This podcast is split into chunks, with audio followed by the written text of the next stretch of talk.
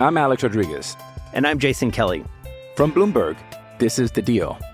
Each week, you'll hear us in conversation with business icons. This show will explore deal making across sports, media, and entertainment. That is a harsh lesson in business. Sports is not And, uh, as simple you know, I- as bringing a bunch of big names together. I didn't want to do another stomp you out speech. It opened up so many more doors. The show is called The, The deal. Deal. Listen to The Deal. Listen to The Deal on Spotify. This episode is brought to you by Pepsi Wild Cherry. Pepsi Wild Cherry is bursting with delicious cherry flavor and a sweet, crisp taste that gives you more to go wild for. Getting wild may look different these days, but whether it's opting for a solo Friday binge watch or a big night out, everyone can indulge in their wild side with Pepsi Wild Cherry. Also available in Zero Sugar. So grab a Pepsi Wild Cherry and get wild.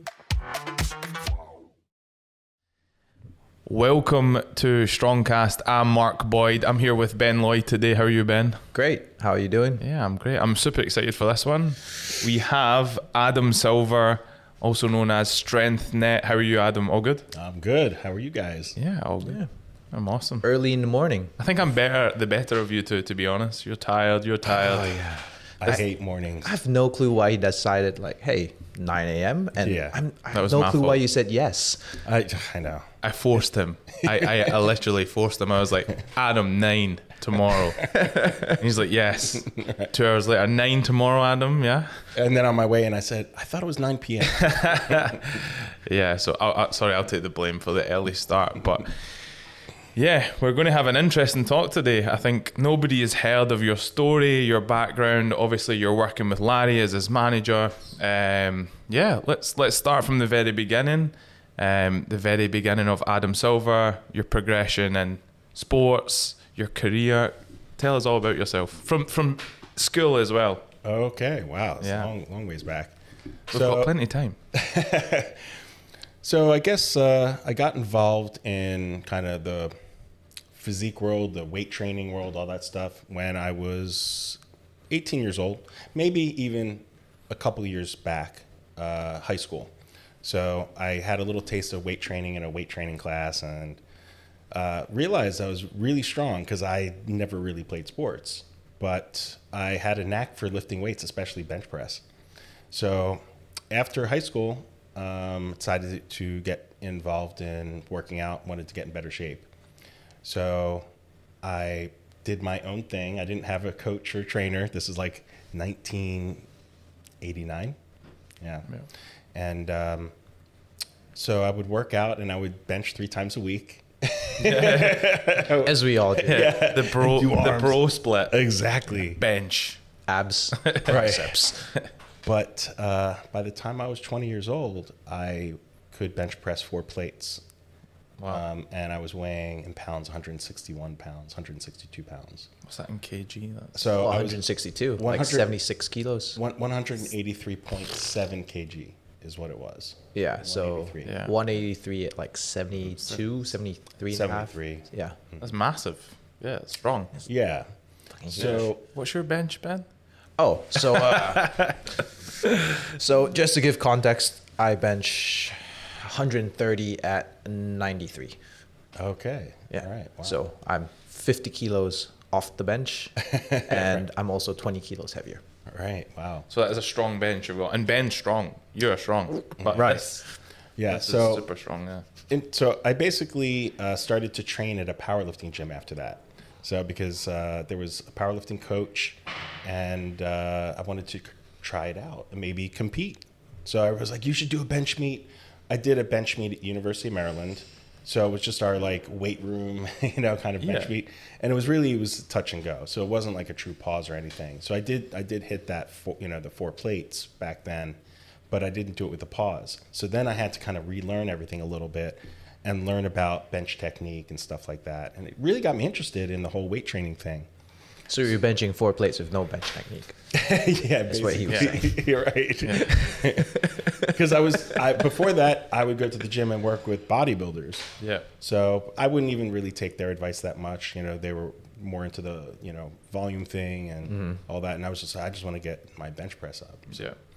Um, so I started training at Maryland Athletic Club, And there were some great athletes there. Kirk Karwoski, who is a world champion powerlifter, he was uh, 275 pounds, I believe. So he's a big, big guy, and he was squatting like a thousand pounds.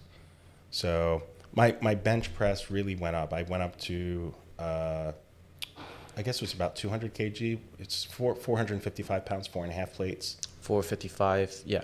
So 205 ish. Yeah. over. And then I was weighing um, at that point about 173 pounds, so like 78 kg. So and that was from learning technique and stuff like that. Yep. Um, I did start to compete, but I had trouble because most of those competitors were using lifting gear to help. So they would wear, you know, uh, a bench press shirt, for instance, or a squat suit or whatever. Yeah. And I couldn't compete with those guys. There was there was a guy named Scott Warner who was 165 pounds, so he was my weight class, and he was bench pressing 500 with the bench shirt.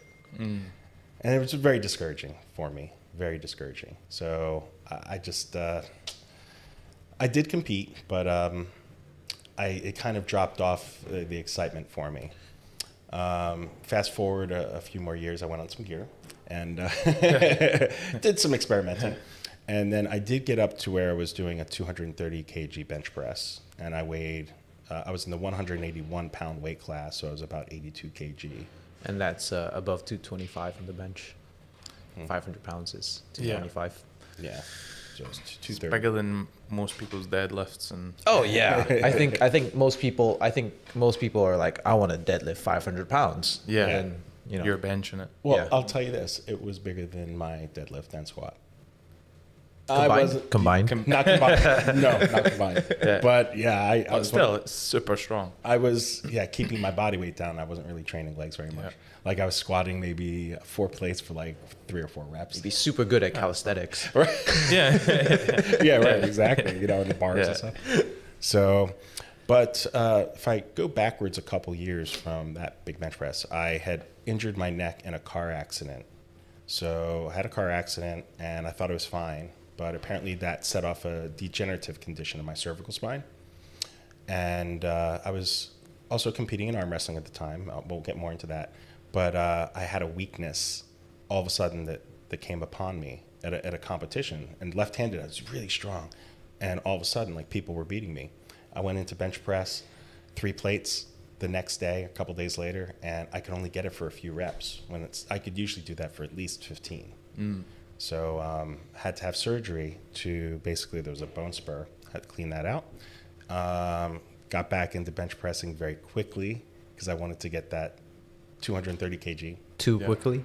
too quickly. In other words, it was it's basically a six month rehab.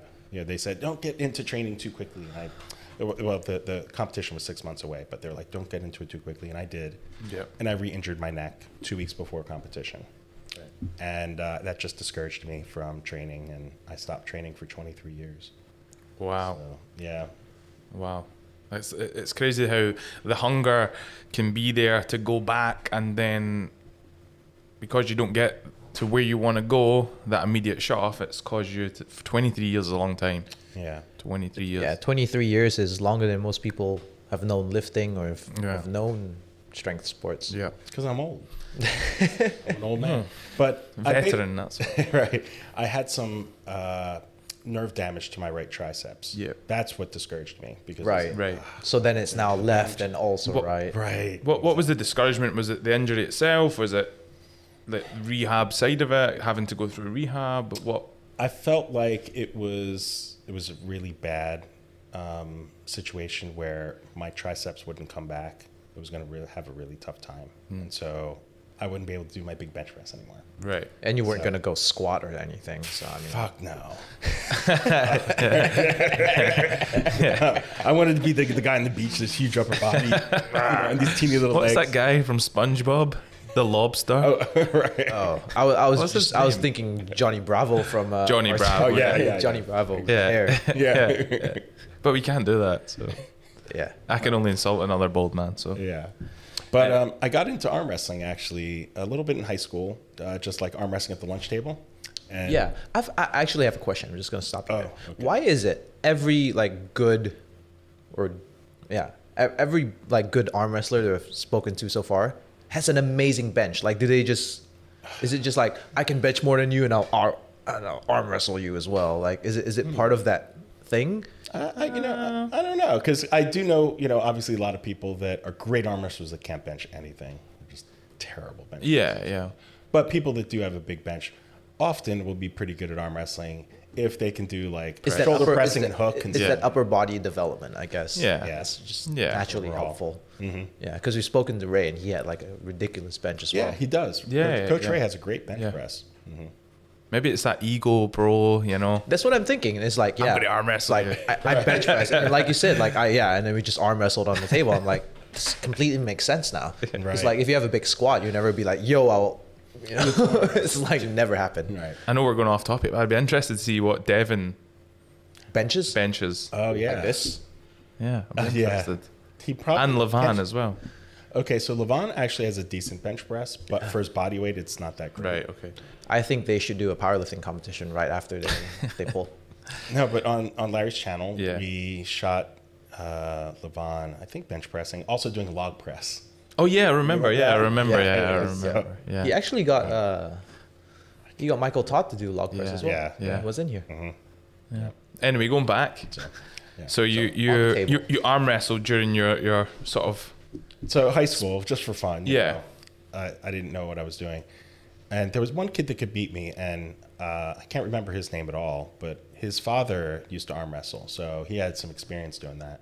But um, I got more into it in college, and actually at the University of Maryland set up their first uh, arm wrestling club. And U- University of Maryland's a huge school. There's like 20, 30,000 people at that school, so it's a very large one.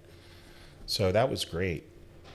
I got involved um, by going up into northern uh, Baltimore area, and they had some pro arm wrestlers up there. Les Wims, who was like a he was a lightweight. He was probably one of the first people I trained with. And then after a little bit, I started to train with Dave Patton, world champion, and uh, he was amazing, big top roller. And um, at that practice, at those practices, Travis Bagent would occasionally show up. So this was uh, like 1990s something in the middle of the 1990s. So um, that was that was great. I mean, I actually got to learn some stuff, but basically my arm wrestling career was about six years long yeah. um, back then. That I did some competitions and you know really truly practiced on a regular basis. Got pretty good at it because of my bench press and my upper body strength. Yeah. I was really good for my weight class. So I, d- I only lost one competition that I remember. Um, and that was a weird competition. I can't remember which organization, but they would have two go systems. You'd say go, and then you tighten, and then go again for the actual move. Right, okay. It was so confusing to me. I had no, I just totally lost. Yeah. I, I got killed basically. But um, I did win Maryland states, Delaware states, and I also won New York State. So I won that one in 1997, which w- was a big one. Yeah. That one I won not just my weight class, but I also won the overall. Awesome. Yeah. What? How do you win?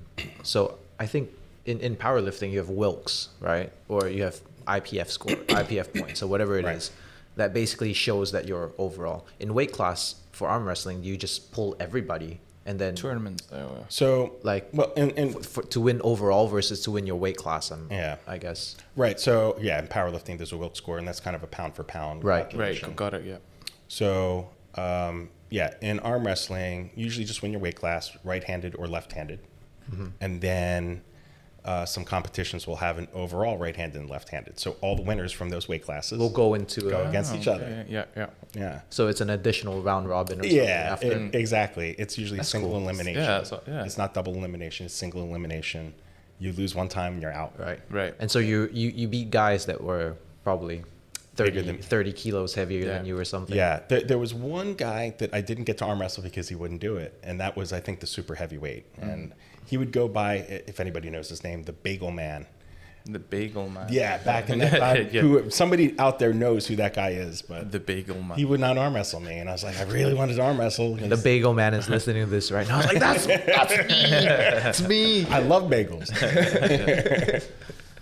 So really, as a king of the table type tournament. Yeah, Yeah, you really do find out who the king of the table is. Well, that brings me on to the, the next sort of point. A lot of people don't actually know this, but you are really the driver behind Larry Wheels pushing the sport of arm wrestling. Obviously, you're one of the owners at King of the Table. Um, yeah, you're one of the drivers behind Larry actually pursuing arm wrestling. Yeah. And, and that's awesome. Like, now that people know your background and how you have actually spent time in arm wrestling, like, and look look at it now. Right. Yeah, it's, it's what, really what was the difference from then to now? Wow. Aside from the rules that you just explained.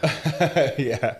Um, you know, essentially, arm wrestling is still the same, except as we've, um, over the past maybe, I don't know, eight years or so, uh, you know, now that arm wrestling is becoming a little bit more mainstream, so it's gone on to TV, there's been TV shows about it and stuff.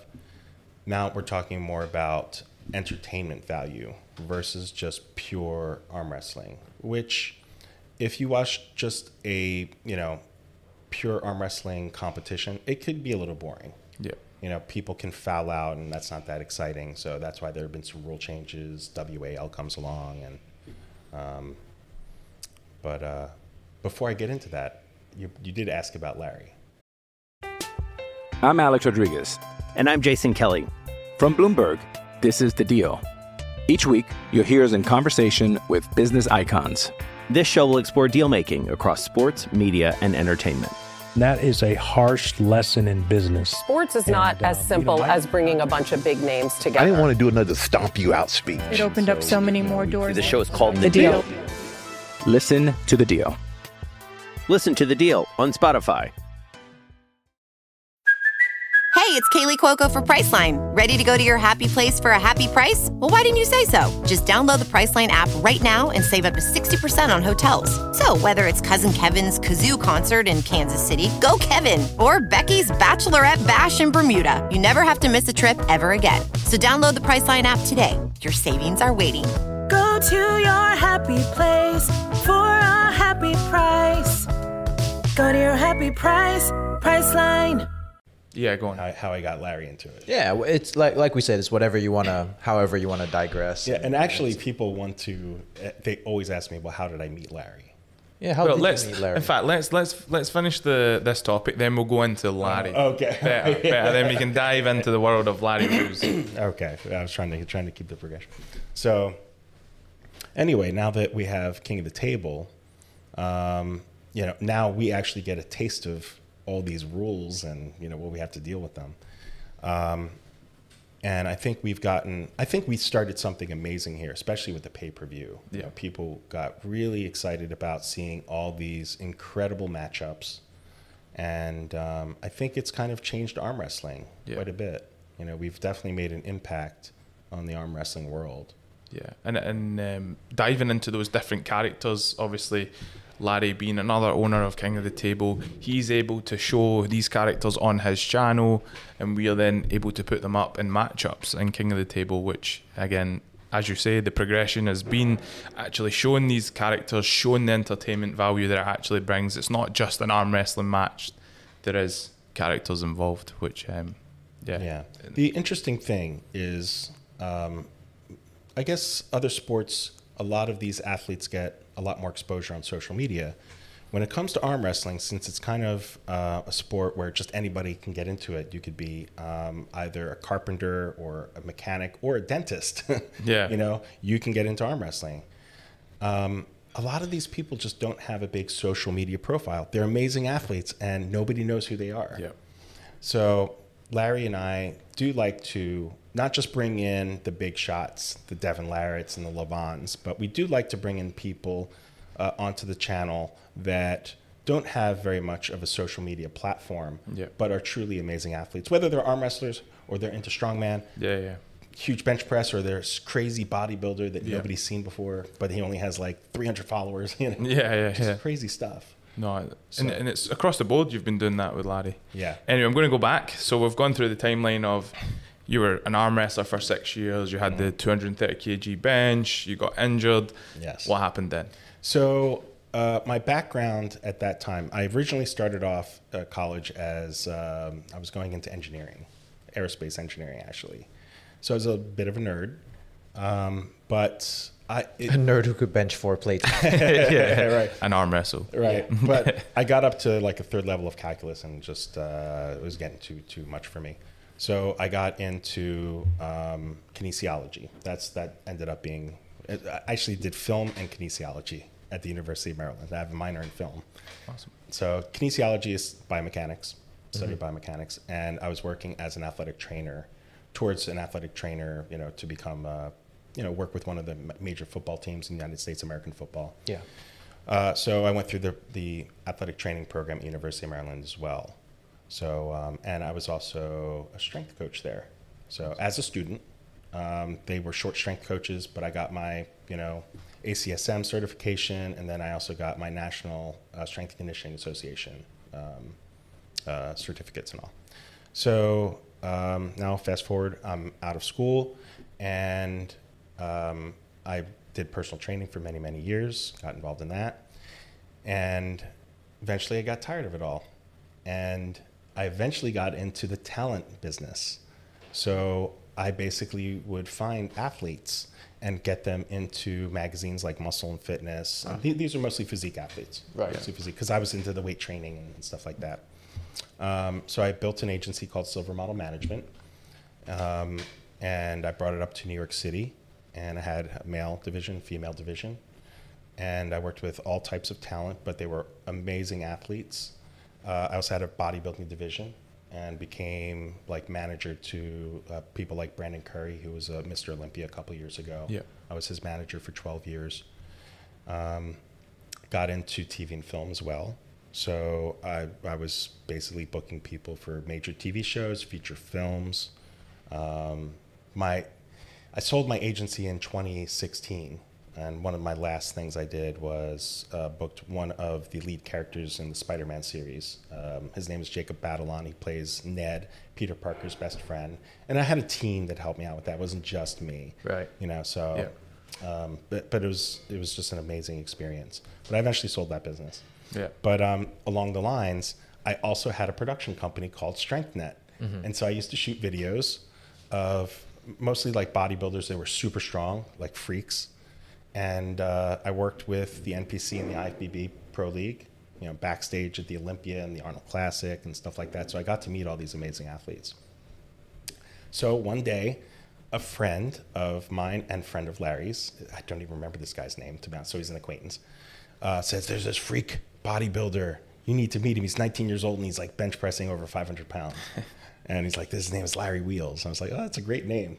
but I was like, I was a little bit skeptical. But I eventually met Larry and I shot video with him and he was everything that this guy said he was. He was Yeah. bench pressing 500 for reps.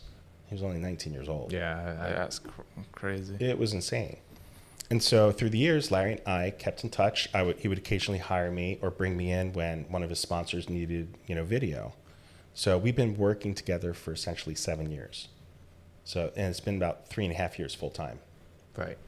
So um, he's from New York, and of course I lived in the New York area. So Worked out. yeah, it worked out really well. Um, he eventually said, "Hey, you want to like now that you're free of your agency, maybe we could travel the world and like do this full time." And now here we are. The rest is history. Yeah, the Rest is history It indeed. is. Yeah, It's but, amazing. but going into that, so where did that lead you from that? Sh- when you met him, Mm-hmm. what was the time period between you stopping your agency and going into? Oh, so okay, so I actually met him I think around 2013 or 2014. I sold the agency in 2016. Right. Okay. And then there was a two year gap where I was living with my father, uh, who was in very, very poor health. Um, so I was living with him, helping him out. And then I was basically shooting commercials and stuff for a lot of the supplement companies. So um, during that period, I was starting to do a lot more stuff with Larry Yeah. at that point. So Yeah. What did you think you were gonna do after you sold the modeling Agency? agency? Did you have a plan? Did you were you like, well, I'll just do commercials or? that that was the plan for a while and then maybe i would eventually jump back into talent management and work for a big agency Yeah. so that's what i was considering um, and then you know larry was doing really well and i helped him get his the supplement side of his business going And so he's like, why don't we just start working together and, and do this full time? And uh, he moved me out to LA. He moved to LA like six weeks earlier. He moved me out to LA. We were there for like two months. And then Thor Bjornsson says, Would you like to come out to uh, Iceland and train strongman? Not me, Larry, of course. I remember that. And yeah, Yeah, yeah. we did that for, for two months. And then Thor hooked us up with Donna Drees and Mark Boyd. Yes. I remember that as well. Yep. Yeah, like Six week free trip. get this man out here. Yeah. Oh right, yeah. And then Yes. Larry came for the first time Yeah, yeah. to So Dubai, and then We were- never left. No. he's never left. Yeah, Nope. yeah. No, I remember that. What's it been like to manage, work alongside, experience, and see Larry progress over these years? Like, talk us through different events that you remember, memor- uh, memorable moments.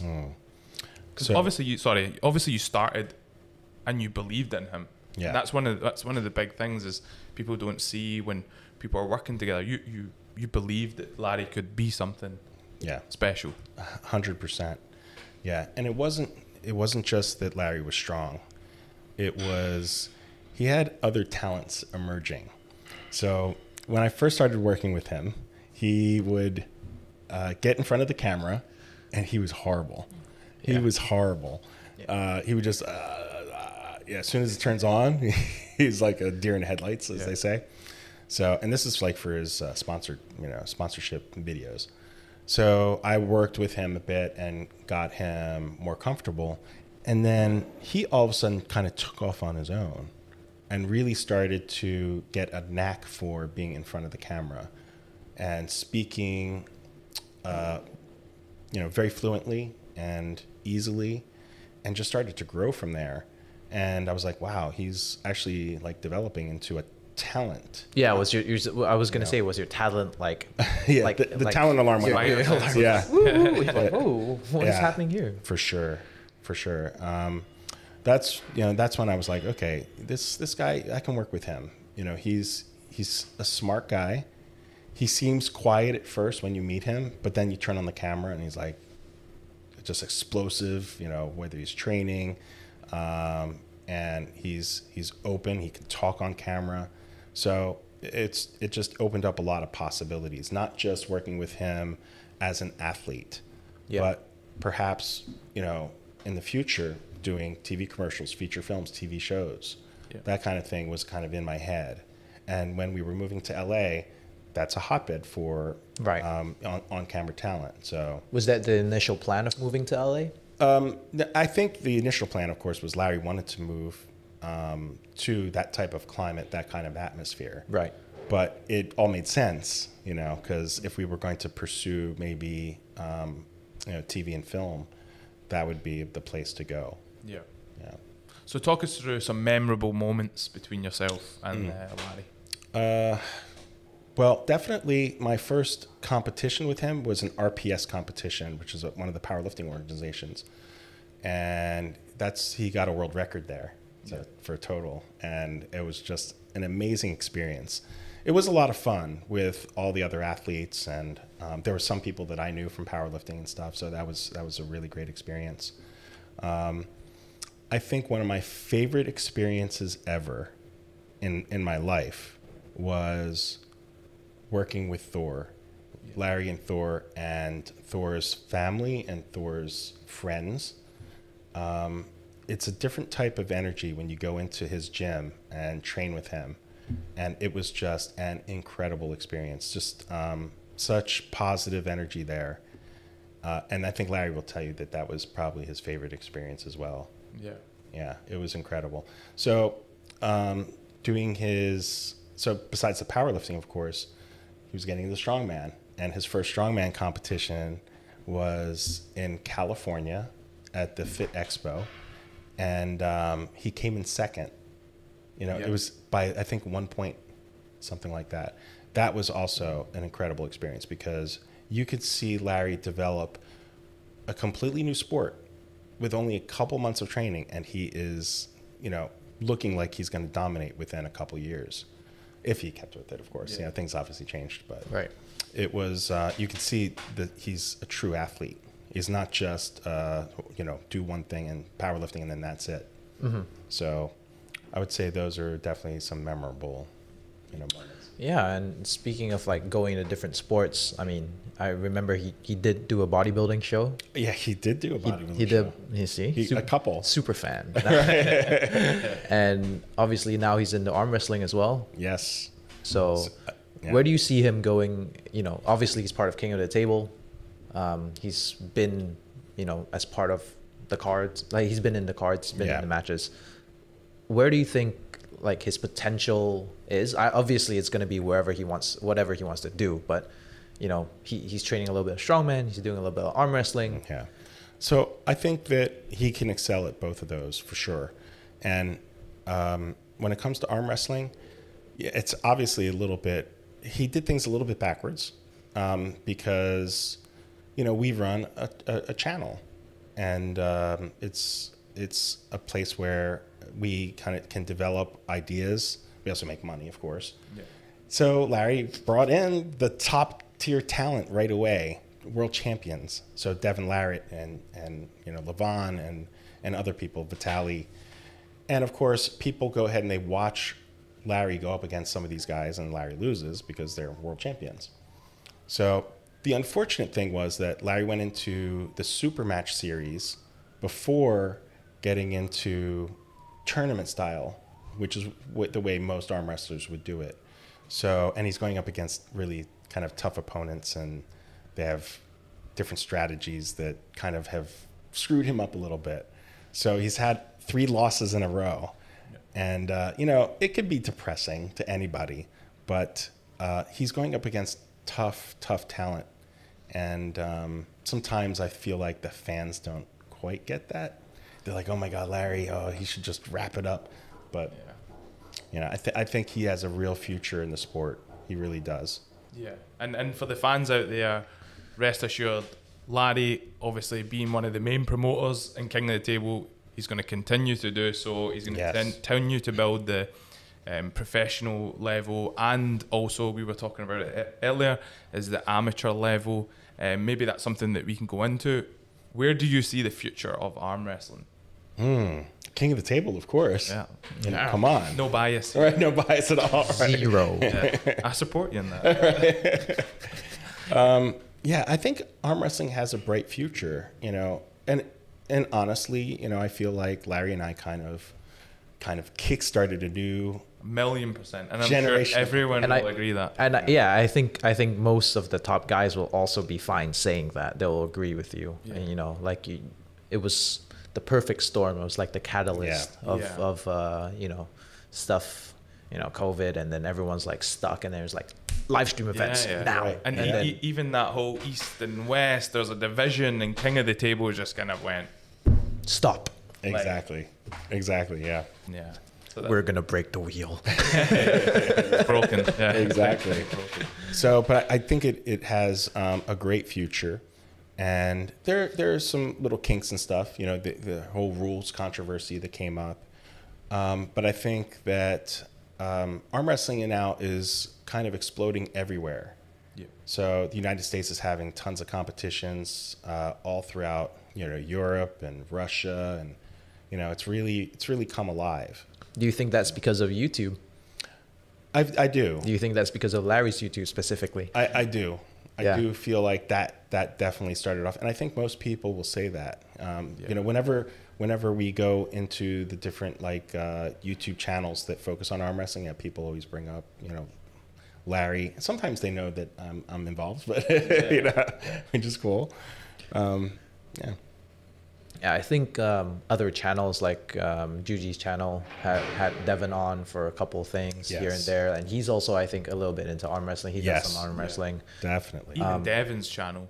Devon's channel. Yeah, channel. yeah, Dev, Entertainment Devon's yeah. Central. But I think Devon's channel, you you have Devon fans. Yeah. But then you know when uh, the great thing about a, a channel like like Larry's is, you know, you you're diversity. right? Diversity of of of of, of the interest, right? Like you you're interested in powerlifting and bodybuilding and strongman, and then all of a sudden you're introduced to arm wrestling, by someone who you've been following for a while, and then you're like, huh, who who are these Yeah. monsters that can destroy Larry? Right. gonna go check them out. Right, yeah, you know. Yeah, yeah, so that that's what's so amazing about about Larry's channel is Yeah. you just get you know new information, new stimulus all the time. It's like, oh, he's doing what now? Yeah. he's in Right. he's in where? He's in Dubai. He's in Iceland. You know, it's Yeah. just it's like half vlog like travel vlog and half uh Yeah. half like strength vlog right Right, right, exactly. yeah Mhm. It's true. so no it, it keeps things fresh and like we were saying about king of the table you know we talked with coach ray as well about the amateur side of things or, or the tournament style like you've mentioned before that's usually how people start Yeah. um, he also mentioned you know starting a a tournament here where you can grow the local talent so how much you know obviously we haven't been to those practices but how much talent is out there that's that's you know So if you're just talking about UAE, Yeah. um, th- there's actually a decent amount of talent here. Um, it's when we first got here and we started doing the arm wrestling thing, we weren't sure about how much talent there was, but uh, it's like every week somebody new comes out of the woodworks that is all of a sudden this uh, arm wrestling champion, and then they come to our practice and they're really good, and so it's just like they don't again they don't have exposure, but they're they're out there. You know, we do have some really strong people. So And that's something that again we were talking about earlier is we're looking to do is set up an amateur tournament style that's a qualifier for King of the Table. So there is actually a stepping stone into King of the Table. And Yeah. hopefully we'll announce that uh, soon. Was Officially. announced? Ended- no, no. Official, no one watches this. Yeah, I was kidding. Uh, but yeah, ho- hopefully we can announce that soon. Yeah, uh, with the, all the details. It's in the works. Yeah, it's in the works, so it's going to be super exciting. Moving on to the next King of the Table, King of the Table 4, where we have, and- and I, I keep saying it, I don't think it's been said enough, the biggest arm wrestling match in history of arm wrestling. I for think. sure, hundred percent. Devon Larratt versus Levan. I'm not even going to go try to pronounce his second name. Sagnishvili. Sagnishvili, that's it. Sagnishvili. I've been I've been actually hoping that this one would happen. Not even as an arm wrestling fan, but ever since I saw Levan at Bahrain, Yeah, Mm. yeah, yeah, yeah. And that's like that's almost two years ago. yeah, Yeah. He was just supporting his friend. I know. Yeah, from Yeah, Yeah, he I, was- I mean, with a bit of influence, we got we brought Yeah, him over, yeah, yeah. and it was all part of you know trying to get Levan as part. I, of the I, I took his picture with other athletes just so we had it. in case. Like I knew, I knew. But but I saw him, and then I, I, I saw the I saw Devon, and I was like, this is this is the dream match. Yeah. This is the dream match, and you know, back then I wasn't even a fan. I didn't even know what arm wrestle, what the, what the rules or anything. Right. And then here, two years later, we're getting we're getting the super match. Yeah. Yeah, it's it's definitely going to be the most exciting match because one people may say, "Ah, Levan's going to win. He's just so much bigger than Devon," but Devon is actually pretty big guy. I mean, I don't know that pe- you know people may not realize Devon is actually really tall. He's actually pretty heavy. I don't think he's going to come in as heavy as he was for the Michael Todd match. What was he like, three hundred pounds then? He was close to 300 pounds, but he said he just didn't feel very good. Right. know? So he's he's going to come in a little lighter than that, but still super strong. And look, Devon has a lot of endurance. If you've watched any of his practices that he posts, you know he goes on for hours against people, and just it's insane. If he can stop the match, he's he's got he's got a, a chance.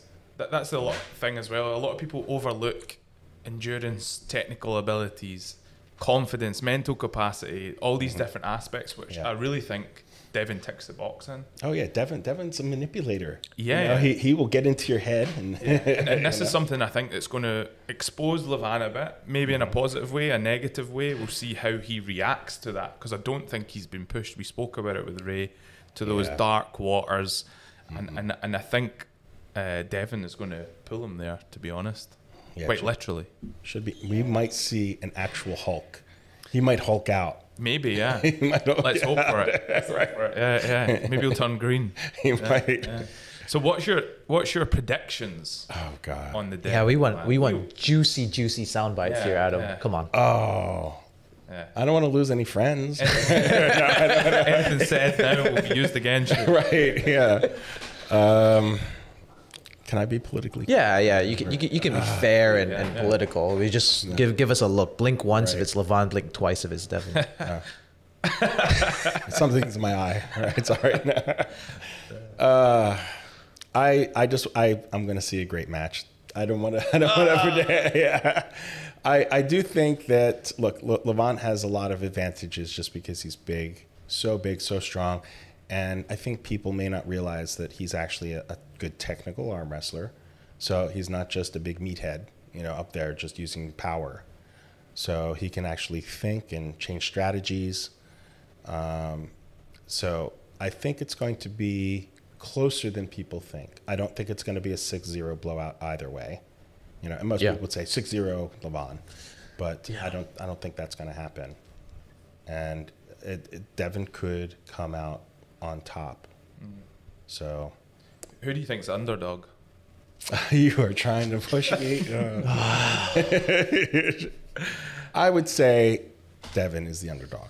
I think I think most people will agree with that. I think Devon himself agrees with that. Yeah. So I think that's a, also very Well, fair. I, I like I like you know correct Devon is using his Yeah, his manipulation he's- skills. he likes- He's like I think- I'm an old man. You have nothing to fear, Levan. I think I think he did the exact same thing against Michael Todd. Uh, yeah, of course. Right. Yeah, he Yeah. did. That- But And- then his confidence came out during the match. and I That- think that, that, that and, was and that's the thing. I think I think it's one of those things that he uses for himself as well. It's an A li- ability. you know, a little switch in his head that says, "You're the underdog. Work harder. Yeah. Train harder. Yeah. You know, no one's no one's expecting you to win, so go and show them." Like I think it's a, I think it's Yeah. for himself as well as much as as it is a show. You know. yeah, yeah, Yeah. And I think that's be, speaking from experience. That's part of his military mindset, Yeah. Yeah. Same for sure. Yeah. yeah, I and that's what's coming out. Yeah. um, yeah.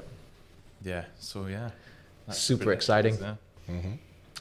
Um, jumping back to the last King of the Table, I think uh, for the women's match, Gabby versus Sarah, I think everyone's already calling like the, the second the match was over and Gabby was like, "No, I'm done." Everyone was like, "We need a rematch."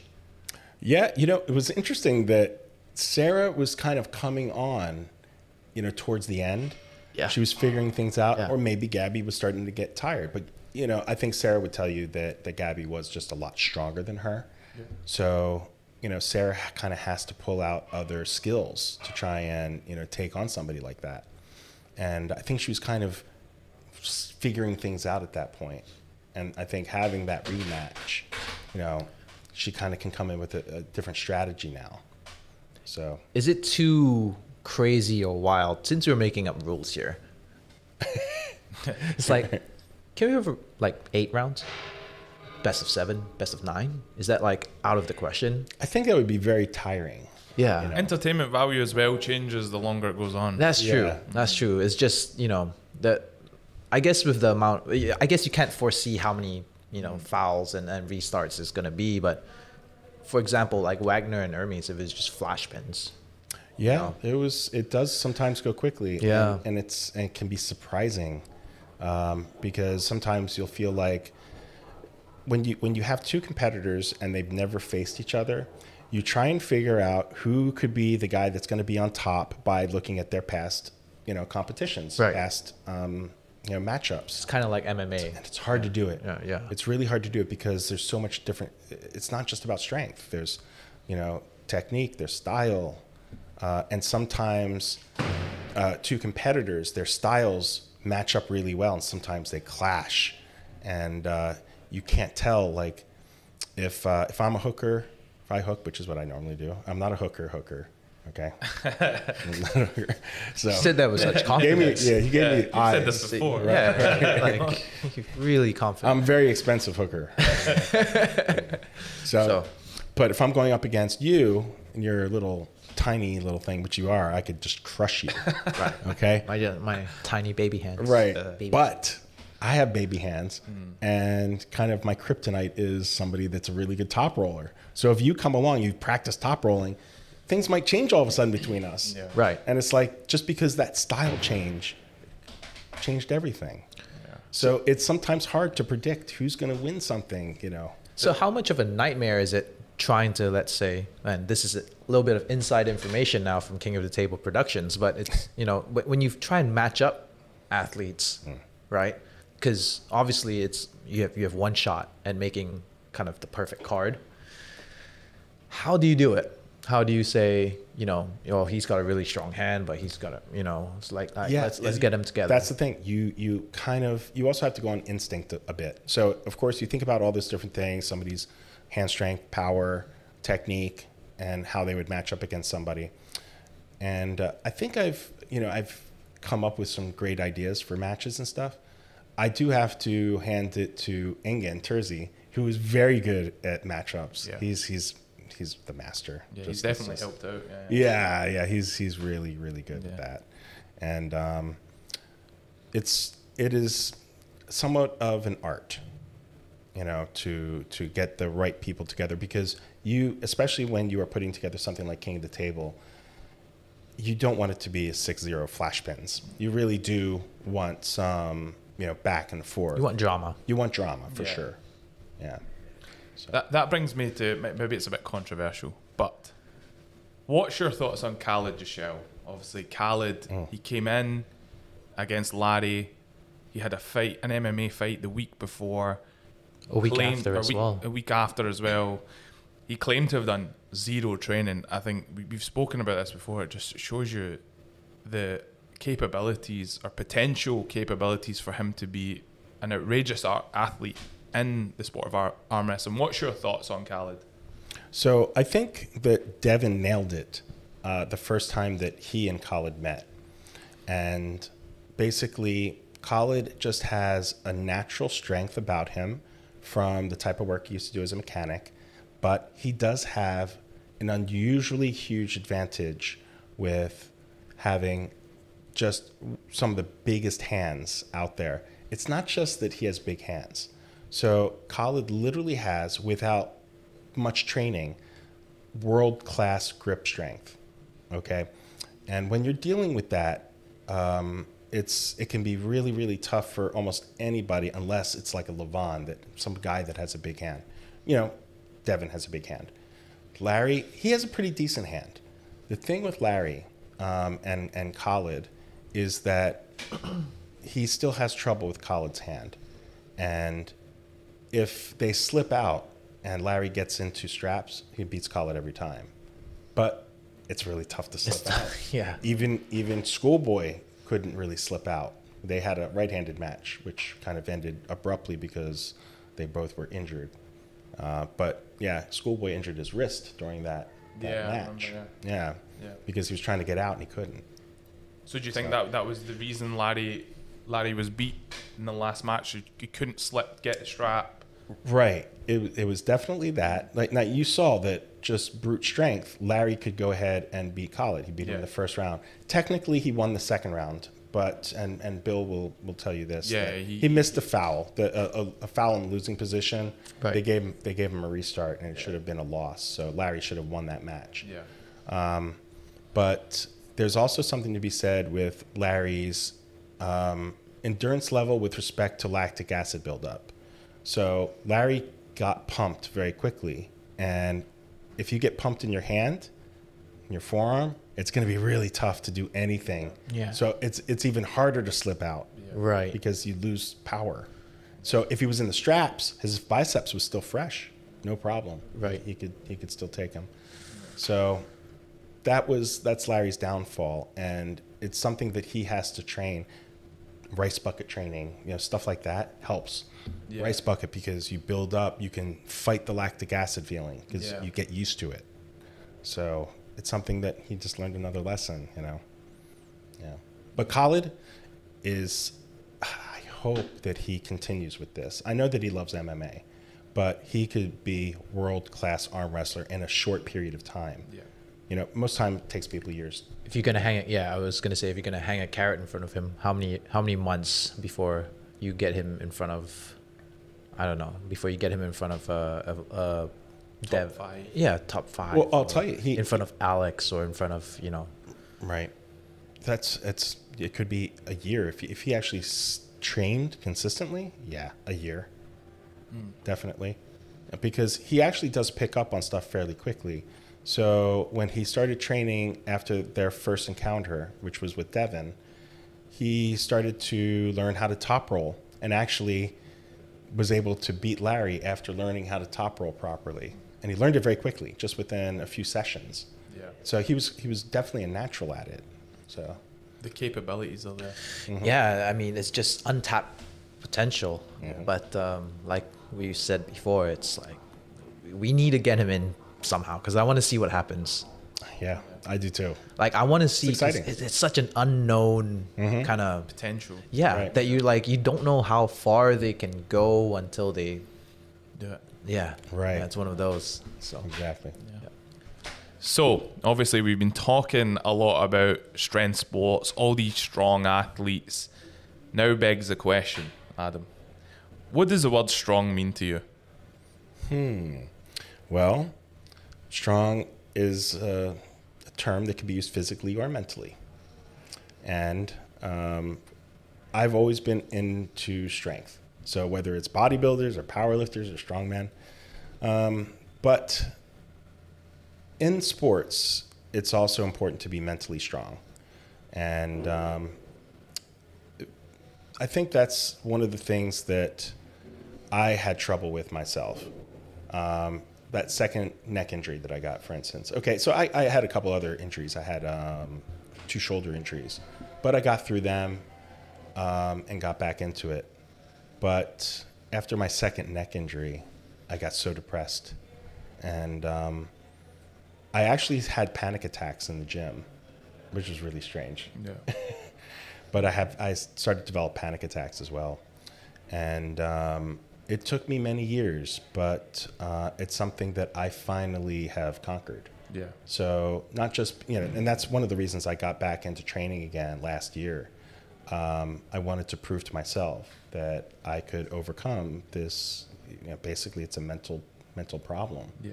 You know, panic attacks. It's not like I'm having a heart attack, but I thought I was having a heart attack, Mm. and it's a really scary feeling, and it can happen at any time. And um, when they first started to happen, um, they happened m- multiple times in the gym, and actually one time an ambulance had to take me away. So besides my triceps issue uh, after my second, you know, um, neck injury, uh, definitely the panic attacks were something that, that stopped me from going to the gym. Do you think you, you spoke about that that 23 year gap? Do you think the strength came from reigniting that passion with arm wrestling? It did. Yeah. Yeah. When I saw when I got Larry into arm wrestling, um, that kind of got me kind of excited about arm wrestling again myself, and wanting to get back into the gym and working out. And also, look, I developed type two diabetes over the years, and so getting into the gym is something that would help me from a physical standpoint of uh, maybe getting rid of the diabetes. Yeah. Right. You know, so um, that's you know another reason, but it was definitely to help me mentally as well. Yeah. hmm No, it's, and it's great. I think when when you know you you're not forcing yourself to be there, and that's the thing. It's like if it's a pull that a passion you know pulls you back to, it's great. You know Yeah. because you're gonna you're gonna enjoy the process. But if it's like, oh, I have to get into the gym, I have diabetes, I, I need, my doctor says I need to do 20 minutes of cardio, Right, and you're yeah. timing it, you know, Right. like Yeah. That that's never going to be an enjoyable process. So it's it's amazing that you know your passions have brought you back. Yeah, for sure. For, for the better of your mental health, Yeah, your it- physical it- you know, health, like it's Exactly. it's almost as if it was meant to be. Yeah. If, if there's anything that you can advise on anyone, obviously you've experienced, I know I keep mentioning the 23 year period, it's a long period of time. Is there anything, words of advice you'd give to anyone who's maybe fell off the horse, they've got injured, having been through it yourself and having got back on the horse? Is there any words of advice that you could give to anyone who's in that position? Well, I wish I would have at that point when I fell off the horse due to kind of a mental illness, an issue. I wish I'd gotten help with that early on. Maybe you've seen a psychiatrist, psychologist, um, to help get me back into a normal lifestyle for me and get me back into the gym rather than taking all that time off and just kind of sitting around being like, I don't know what to do Yeah. um, or I'm too scared because what if I have a panic attack in front of everybody again? Yeah. You know, so I would definitely say see somebody. you know, Seek get some help. help. Yeah. Yeah, get some help and Yeah. it's uh, it's not something to be ashamed of. You know, I was ashamed of it because maybe it was the times, maybe it's because it was the you know, the 1990s and you, things were looked down upon back then. I don't know, but And that's the whole point of the strong cast as well, was to to sort of resonate with people who's listening, watching, is everyone's on the same boat. Everyone's going through life in different ways, different forms, and everyone's learning, everyone's developing. So if any of this resonates, please reach out to us. Um, we're more than happy to talk about it. I think that's one of the biggest things um, globally right now is, is people just need to communicate, and then communication is Yeah. key. And and uh, yeah, so if it does resonate, please reach out to us, myself, Yeah. uh, Adam or Ben, and we can definitely um, talk you through it. All right. Yeah.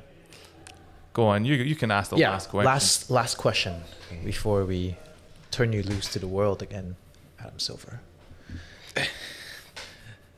What what would you do to make the world a better place? Hmm. What would Arm- you change? Arm wrestling in every school. Yeah? we're gonna have. We're gonna have arm wrestling in every school, and We already have Wait. basically arm wrestling yeah. in every school. so just- when people have disputes, whether it's politics or anything, they can arm wrestle, nice. and that, will be the deciding factor. that will be the new era of super matches. Yeah, yeah. You know, you know what's gonna happen though. Like then, then people are gonna start really taking TRT really seriously. Also, the winner of King of the Table will control the world. Oh, that, that sounds amazing. That sounds right. I'm trying to imagine a world run by Devon. Oh, no- oh my God, it could be interesting. Right? Yeah. I don't know if I can say everyone would be high. Probably. Right. Sorry, Dev. All right, we want Devon to win then, I guess. Everyone would be high, eating pancakes, right. And really good at arm wrestling. Yeah. I do wish people could be more civil, though. You know, it's like the world is so divided right now. The United States is divided. It's just like politics is it's ridiculous. It's insane. Can't we all just work together and talk? You know, talk it out. Do we have to scream at each other? You know, there's got to be some middle ground. Hmm. And you think that middle ground is in the middle of the table? It could be in the middle of the table, right? Or across the table. right, right, yeah, across, across the table or middle of the table. right, exactly. Oh, that's a fun one. You're lucky this is a long table because I would fuck you up. Right right. Oh, you, we should pull. We should pull after this. Uh, okay. Okay. Sure. That is a meaty, meaty forearm. before this gets uh, Right. any more heated. Um, thank you so much for um, tuning in, guys, and thank you so much, Adam. It's great to hear your story. Um, I know a, not, a lot of people don't know much about you, but hopefully this sort of brings that to the, the light and attention. And thanks so much for telling your story. Um, your sort of predictions, we got it out of you. Can, can we call the podcast "The Man Behind the Wheel"? Oh yeah, that's sure. a good one. That's- yeah, that is a good one. The man behind the That wheel. is a great one, yeah. Thank you. Good one, Ben. Thank you. Yeah. Um, yeah, so thanks so much. Um, make sure to tune in for the next one. Please subscribe, like, and uh, we'll leave all of our socials down below. And see you for the next one. Sports Social Podcast Network.